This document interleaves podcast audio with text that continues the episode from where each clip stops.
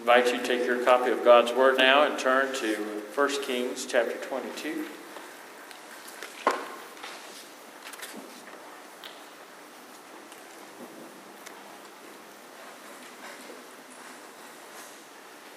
You know, we all are looking forward to the day when we don't have to wear a mask anymore. But I want to warn you that that day is going to come and we're not going to be prepared. Because there are all sorts of things that you and I have been able to get away with while we have our mask on that we're not going to be able to get away with when we don't have our mask. Like a while ago, I just didn't even catch myself. I just hauled off and yawned, and I thought, oh Lord, if I had this mask off, I'd have looked like a fool. so, just keep that in mind. They're bad. They fog up my glasses, but they're hiding stuff. So, uh, be prepared for when the day is done. Would you pray with me?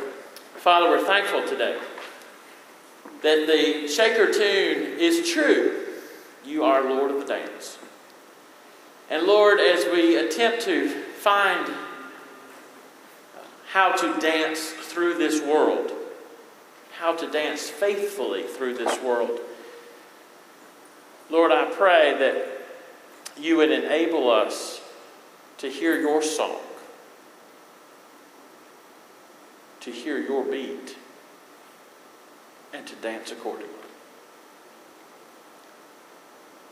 Lord, speak to us through your word now, we pray. In Jesus' name, amen.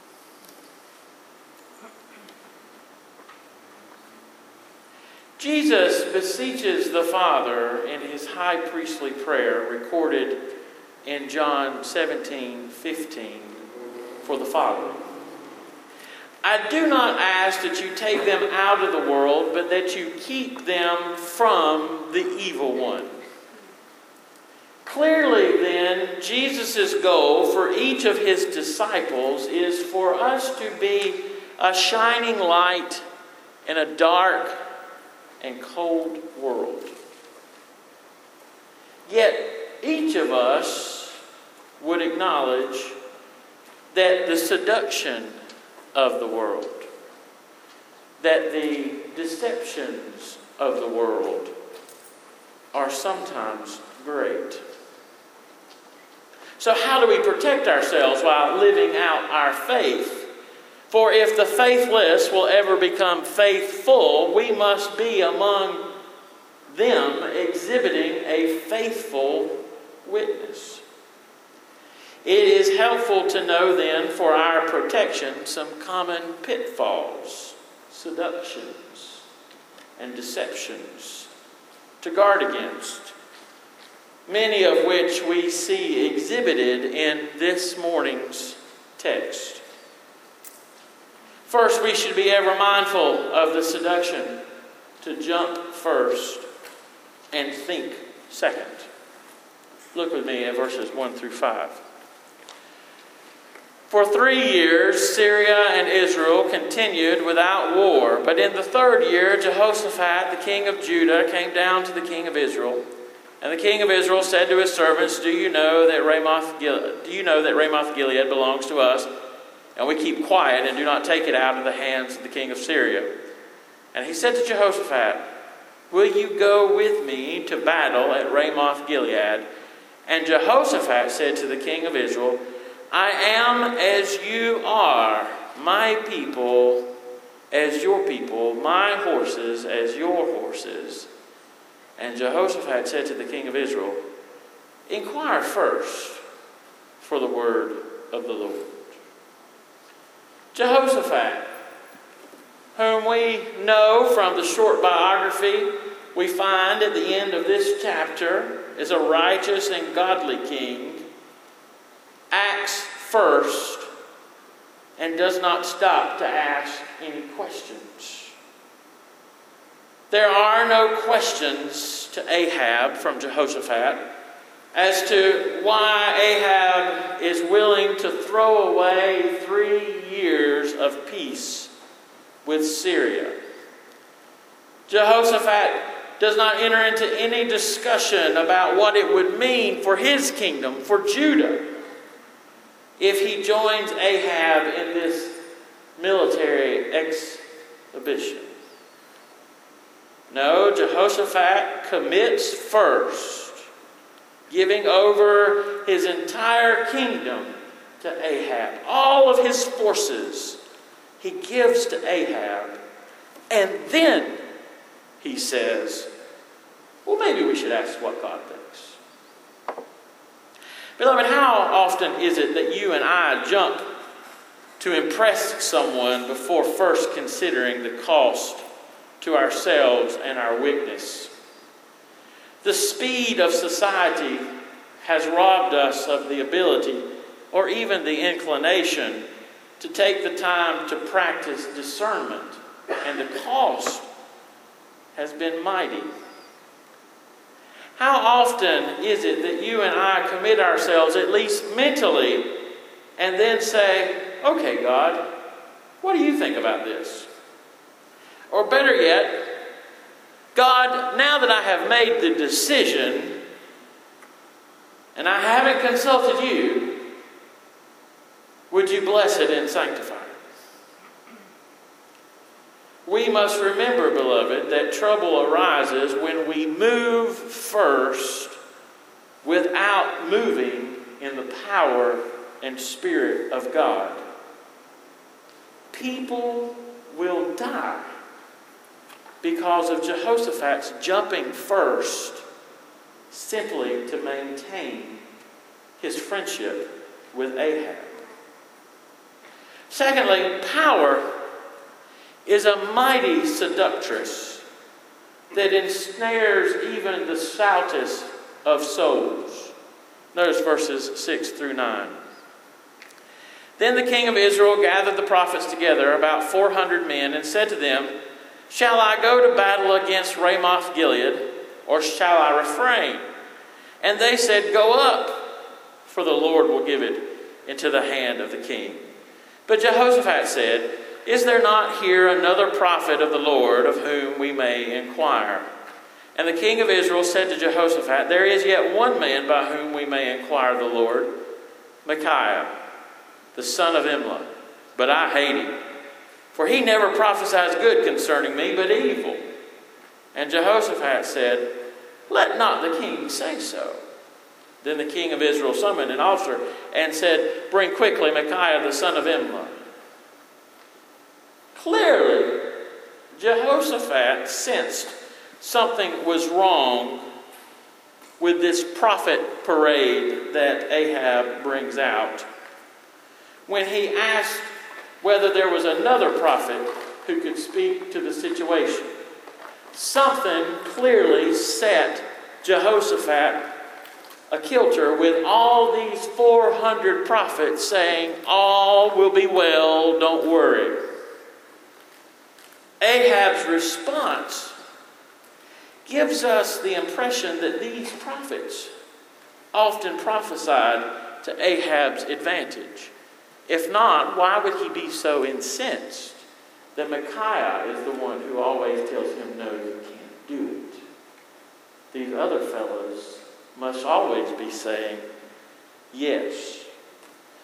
Maybe they thought that if they curried favor with Ahab, they would be able to hold back the forces of Baal with the resurgence of Elijah's ministry after Carmel. And so they forsook their witness to gain power and influence with Ahab as they allowed themselves to be manipulated and used by him. Ahab didn't care Let's be honest. What happened to these prophets? They were simply pawns in his geopolitical chess match to regain Ramoth Gilead. So what if they looked bad and lost their witness as long as he got what he wanted? Beloved, I wish this was a singular occurrence in history. But sadly, it is not. I wish it was a one and done thing where power influences the saints but it's not. It can be seen in Leo III's crowning of Charlemagne as Holy Roman Emperor in 800, to the political genesis for the birth of the Church of England, to the use of Scripture to legitimize the African slave trade, to the German Christian movement in Nazi Germany. Repeatedly, the people of God, with the best of intentions, and sometimes not so savory intentions, allow themselves to be called in the fallacy of thinking they can advance the goals of the kingdom of God through the halls of government and the glare of pop culture, only to fall prey to the seduction of that power rather than choosing to work through the firm reliance on the power of God. Just like many others before and after them, the prophets in our text this morning sold their souls for presumed power and influence. And upon being told of what was going on, the prophet Micaiah sarcastically falls in line, as verse 15 records. But Ahab detects his sarcasm and he confronts Micaiah. Look with me at verse 16. But the king said to him, How many times shall I make you swear that you speak to me nothing but the truth in the name of the Lord? And he said, I saw all Israel scattered on the mountains as sheep that have no shepherd. And the Lord said, These have no master. Let each return to his home in peace. And the king of Israel said to Jehoshaphat, Did I not tell you that he would not prophesy good concerning me, but evil. And Micaiah said, Therefore, hear the word of the Lord. I saw the Lord sitting on his throne, and all the host of heaven standing beside him, on his right hand and on his left. And the Lord said, Who will entice Ahab, that he may go up and fall at Ramoth Gilead? And one said one thing, and another said another. Then a spirit came forward and stood before the Lord, saying, I will entice him. And the Lord said to him, By what means? And he said, I will go out and will be a living, a lying spirit in the mouth of his prophets. And he said, You are to entice him, and you shall succeed. Go out and do so. Now, therefore, behold, the Lord has put a lying spirit in the mouth of all these your prophets. The Lord has declared disaster for you. Now, I recognize that the image we have in our mind after reading this text leaves us scratching our heads. It did me. One commentator declared this passage to be the most exegetically troublesome passage in the Old Testament because the question must be asked is God really tempting Ahab to evil? What about James, where it says that God does not tempt us to evil? Well, beloved, I think the answer is no. God is not tempting Ahab to evil. Because to tempt would require God to be deceptive. And God is not being deceptive, which is another translation for the word here used as entice. He clearly lets Ahab in on the plan and leaves it to Ahab to determine what he wants to do about it. In other words, he lets what is already in Ahab come out. Ahab will then be the one to choose to sin or not. Ahab's decision to go forward in battle, though he is disguised as a common soldier, verse 30 will tell us, points us to another pitfall. And that is the simple fact that far too often you and I think we can outsmart God. How do we try to outsmart God? Each time we set out to do things our way, we are attempting to outsmart God. Each time we think, for whatever reason, that the counsel of God does not apply to us, as Ahab did, after literally being told what had occurred in the counsel of God, we are attempting to outsmart God. And beloved, you and I have the entire counsel of God contained within the pages of Scripture. We must resign ourselves forthwith to one simple fact we are not smart enough. We are not in control of enough.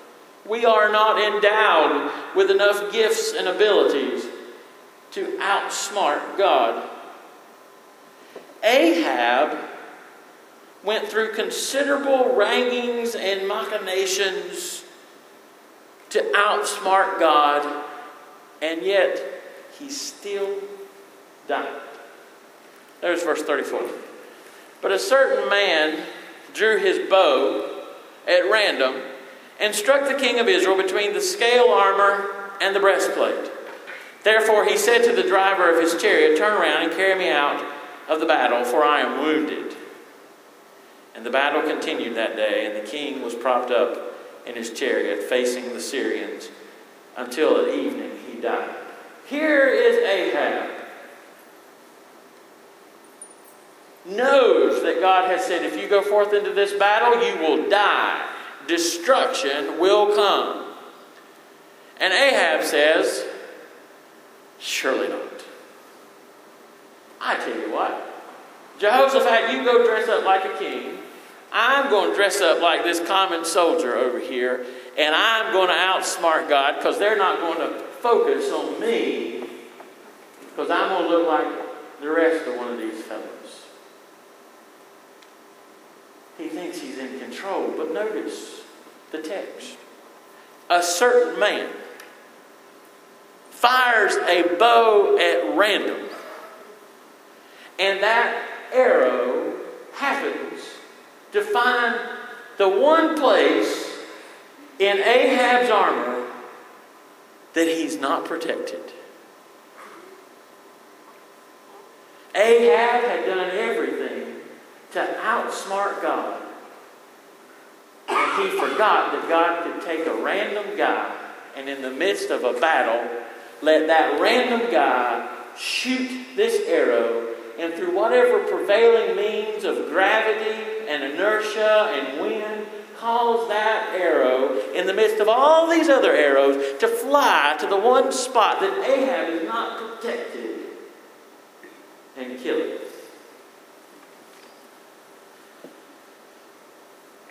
He could not outsmart God.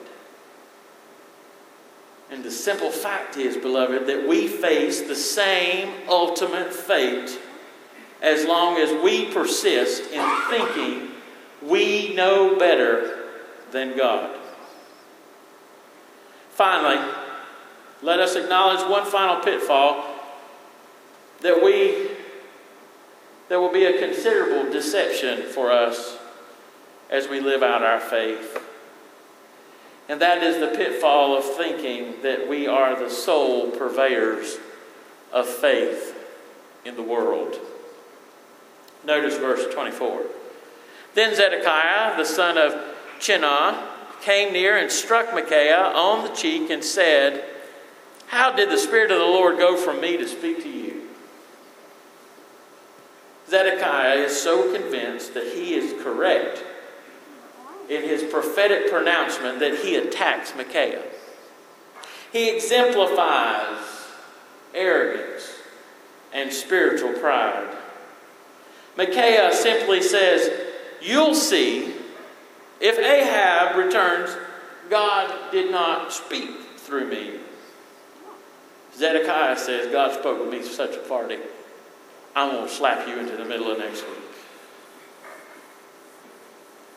Beloved, you and I, through the gift of Scripture, know that Zedekiah was wrong. The problem is that there are plenty of times when you and I are right and still act with the same arrogance and spiritual pride that he did.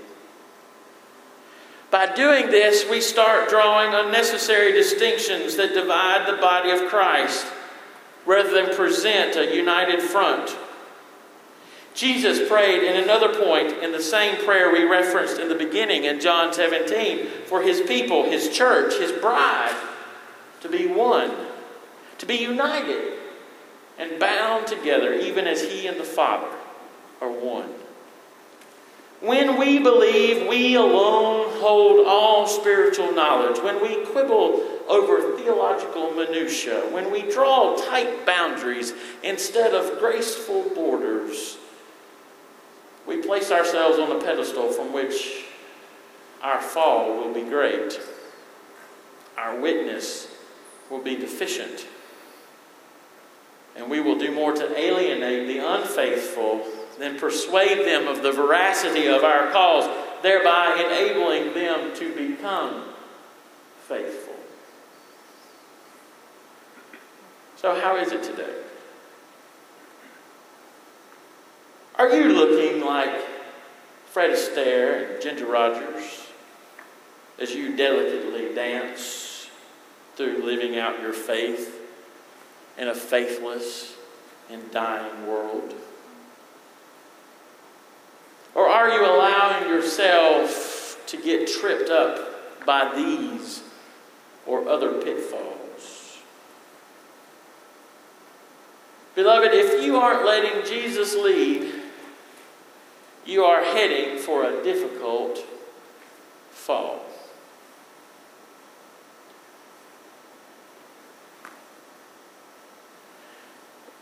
Liza and I don't go dancing very often. But on occasion we do. I do a little two step. I know. I just declared in a Baptist church the Baptist dance. It's okay. From time to time, though, we'll dance. And, and we have a problem, though. We get in an argument over who's going to lead. Eliza is, is worried I'm going to run her into somebody we make our way across the dance floor. And I say to her the same thing. We out there. I say, honey, I got this. I can see everything behind you. I can see things you can't see. And I promise you, I'm not going to lead you into anyone. We're not going to bump into anyone. I'm going to get you through this. You know, beloved, Jesus says the same to us today. He says to us, Let me lead you. Trust me. I won't let anything befall you. And guess what? Even if something bad happens, I'm still there and I will redeem it to make it good because all things work together for good to them who love the Lord and are called according to his purpose. And so when you trust in him, he gets you through. We are called to dance a difficult dance in a lost world. And the only way that we will make it through without falling, without hitting a pitfall along the way, is if we let Jesus guide us. If we do as Fred Astaire and Ginger Rogers said, dance cheek to cheek with Jesus. Terrific ballroom dancers are often termed graceful. May we today allow Jesus to lead us in such a way that our witness to a dying world is termed the same. And thereby, truly, we can dance with the stars. Let's pray.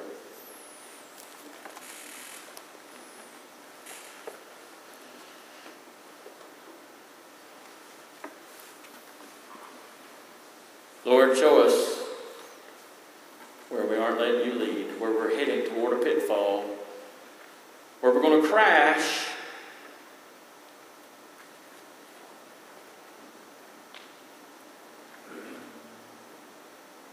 And let us let you take control and steer us across this dance floor that you have called us upon to be a graceful witness to you.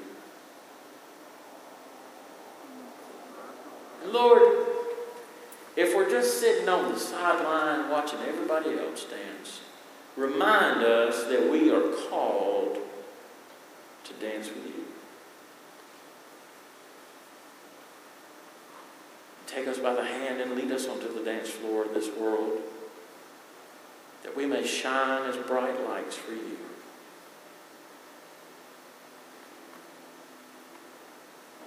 We ask these things in Jesus' name. Amen. Where has God spoken to you today? Has He shown you maybe a pitfall that you're dancing toward and you need to let Him lead? Maybe it's the fact that you've never found God as Savior. You've never let Him take control of your life and feel His grace.